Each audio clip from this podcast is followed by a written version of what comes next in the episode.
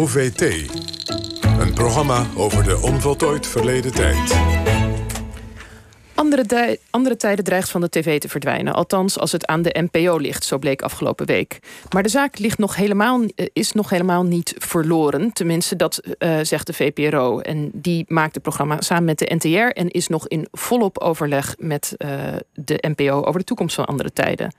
En al meer dan 67.000 mensen ondertekenen de protestpetitie... tegen het opheffen van het historische programma op de Nederlandse tv. Ja, en ook heel wat historici spraken zich de afgelopen dagen uit over andere tijden en waarom dat vooral moet blijven. En we vroegen een aantal van hen om bij ons kort en krachtig te vertellen waarom dat programma dan echt moet blijven. Aan de hand van een frag favoriet fragment. En die mensen zijn, of die historici zijn, Beatrice de Graaf, Rutger Bregman en Madeleine van der Nieuwe Huizen.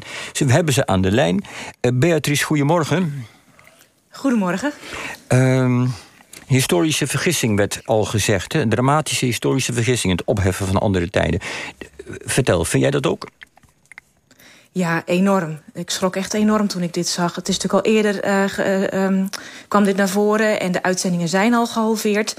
Maar dit is echt, nou, ik vind het gewoon schandalig dat dit wordt afgeschaft. Het punt is gewoon, andere tijden, natuurlijk met jullie op de radio, andere tijden op tv. Dat is een instituut. Maar voor een instituut moet het ook zichtbaar en herkenbaar blijven. Moeten er ook meerdere afleveringen worden gemaakt. En het is niet alleen een instituut, het is ook een archief. He, uh, de NPO zegt we moeten ook meer programma's maken voor jonge mensen. Maar ik zelf gebruik regelmatig fragmenten van andere tijden voor studenten. En ik heb ook van heel veel leraren gehoord dat zij echt teruggaan naar andere tijden, daar elementen uithalen, gebruiken in de les. Dus het is een archief. En mijn derde punt is dat het ook nog eens een keertje nou, soms vastgeroeste geschiedenisideeën openbreekt. En daarom heb ik een speciaal fragment uitgezocht... dat dat volgens mij ook laat zien. En, en daar gaan we even naar luisteren, Beatrice. We horen Truus Megger uh, van de verzetsgroep Hannie Schaft. Uh, laten we even luisteren eerst.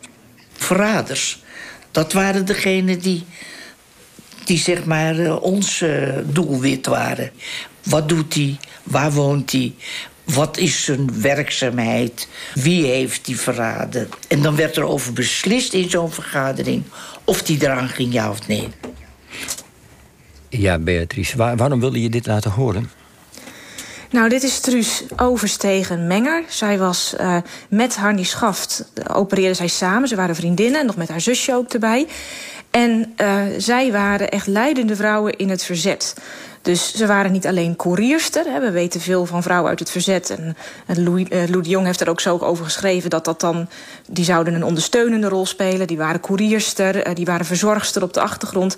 Maar uh, door deze aflevering van Andere Tijden... zie je een vrouw, Truus, die optreedt... en ook gewoon koelbloedig op 1 maart 1945... zelf een liquidatie uitvoert, een executie. En later ook met Harnie Schaf nog een aanslag pleegt. Dus dit breekt het beeld open dat vrouwen alleen maar op de achtergrond dienend, ondersteunend een rol zouden hebben gespeeld. Dus die rol van vrouwen in het verzet wordt ja. door andere tijden eigenlijk weer echt goed op tafel gelegd. Uh, Marjan Svegman, hoogleraar Marjan Svegman, heeft dat eerder ook al gezegd toen zij directeur was van het NIOT. Maar met zo'n uitzending komt het ineens in alle huiskamers binnen. En toen heeft uh, uh, Truus Menger heeft ook in 2014 nog een onderscheiding gehad van Rutte. Dus je merkt wel echt dat het op, op grote schaal dit soort vergeten aspecten van de geschiedenis de huiskamers inbrengt. En ook de geschiedschrijving dus verandert. Ja, goed. Dank je Beatrice voor dit uh, vlammende betoog. En we hebben nog een ster-historicus aan de lijn, Rutger Bregman. Uh, Rutger, jij bent nog net deel van die jongere generatie... die volgens de NPO niet meer door andere tijden bereikt wordt. Wat, wat vind jij van die ja. gedachtegang? Ik vind dat echt totaal lachwekkend. Ik bedoel, als je je heel even verdiept in wat andere tijden doet in Nederland...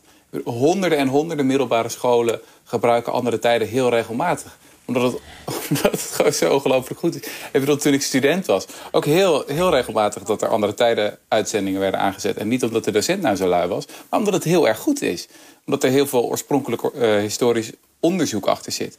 En ja, als je dan die redactie gaat uh, ja, meer, meer kapot maken. Ja, wat je nodig hebt is natuurlijk een vaste redactie. Met mm -hmm. allemaal mensen die... Uh, ja, heel veel kennis hebben uh, van de geschiedenis, weten hoe ze onderzoek doen. Ja, dat, dat was andere tijden, dat is andere tijden. En dat moet wat mij betreft juist versterkt worden in plaats van gesloopt.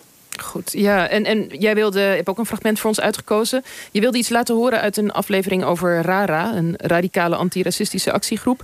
En uh, zij zetten uit protest tegen het apartheidsregime... in de jaren tachtig macro's in de fik... omdat macro zaken deed met Zuid-Afrika. Laten we even luisteren. Helpt het in brand steken van macro's de strijd tegen de apartheid? Als er voldoende macro's in de, in de brand gaan... en uh, de verzekeringspremie te hoog wordt... Uh, en de SAV uh, zich moet herbezinnen op zijn investeringen in Zuid-Afrika... en daardoor moet, uh, zich moet terugtrekken... dan is dat een klein gedeelte van een oplossing, ja. Ja, wat, wat toont volgens jou dit fragment over de kracht van andere tijden? Ja, ik moet aan deze denken, omdat dit werd nog gebruikt toen ik studeerde in geschiedenis... we horen ook René Roemersma. Dat was een van die, ja, hoe zou je dat noemen, terroristen van de revolutionaire antiracistische actie, RARA. En dit is een volstrekt uniek interview. Dus ze zochten hem op in het oerwoud van Venezuela. Daar zat hij al jaren. Hij had nog nooit gesproken, nog nooit verteld over zijn daden. Uh, en uh, andere tijden weten te vinden. En legt, ja, legt zo'n interview dan vast voor het nageslacht. Kijk, weet je, je kan een programma beoordelen op kijkcijfers. Dat is dan wat uh, mensen toevallig er voorbij zijn gezet. En dan heeft het meestal niet zoveel impact. Maar andere tijden kan tien jaar later, twintig jaar later, dertig jaar later nog steeds uh, impact hebben. Ik denk dat dit programma over decennia wordt het nog bekeken door historici. Dus het is zo kortzichtig, zo ongelooflijk kortzichtig... om een programma alleen maar te beoordelen op ja, simpele kijkcijfertjes hier of daar. Andere tijden, ja, het heeft op zoveel manieren impact gehad in de afgelopen uh, jaren. Uh, ja, wordt een beetje gek van. Nee, maar het, het is duidelijk, Rutger. Ja. je pleidooi is helder. En uh, ja, dank je wel daarvoor. Ja, we spreken ook nog even met uh, van de Nieuwenhuizen. Ook wel bekend onder de naam Zijkschrift. Van haar Instagram-account, waarmee ze meer dan 80.000 volgers... voornamelijk jongere volgers, bijpraat met uh, mediakritiek en historische inzichten. Goedemorgen, Madeleine. Hoi, goedemorgen. Goedemorgen. Jij koos uh, een fragment uit, uit de aflevering over de echtscheidingswet... die tot 1971 bestond. Die wet stond officieel scheiden alleen toe na overspel. En dat dwong heel veel mensen ertoe die wilden scheiden... om dan ten overstaan van de rechter te liegen dat er overspel was gepleegd. Laten we even luisteren naar een vrouw die, uh, uit die aflevering. In Nederland is het nogal bekrompen. Hè?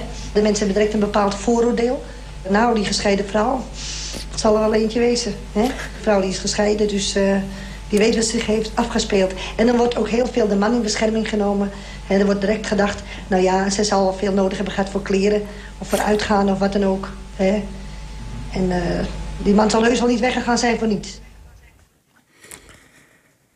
Ja, zo is het maar net, zou je zeggen. Marjolein, waarom, waarom wil je dit fragment laten horen?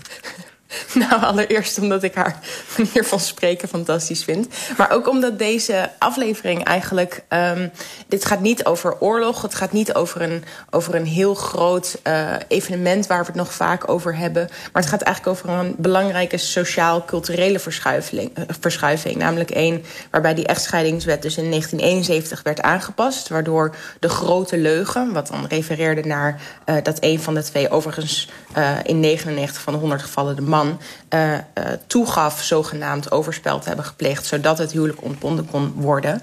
Um, maar het laat eigenlijk, eigenlijk die subtiele verschuiving zien... van hoe er naar het huwelijk werd gekeken. Um, want de, christelijke opvatting was altijd van wat, wat, dat wat God had verbonden, uh, kon niet door de mens worden gescheiden. En dat wordt op een gegeven moment veranderd in 71. En waar deze vrouw eigenlijk ook het over heeft, is dat oké, zo'n wet komt er dan. Maar sociaal is er nog een enorm taboe op gescheiden zijn. Uh, voor de man weer anders dan voor de vrouw.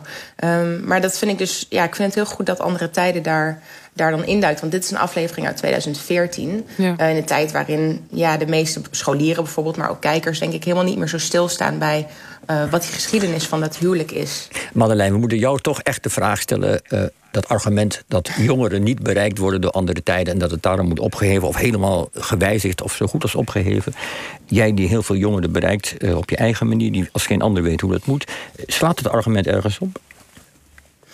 Um, nou ja, kijk, het, het, argument slaat ergens op in die zin dat het, dat het, dat het geldt over de gehele televisielinie. Uh, onderzoek wijst uit dat minder dan 20% van alle kijkers jonger is dan 35 jaar.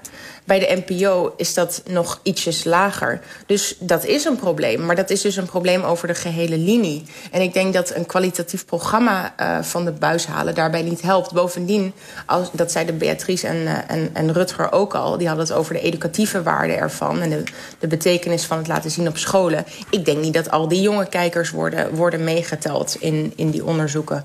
Um, en bovendien, en dat vind ik ook wel een belangrijke... als je het hebt over hè, wat gebeurt er nou bij het wegbezuinigen van zoiets, potentieel. Je, je bezuinigt ook een hele ervaren en op elkaar ingespeelde redactie weg.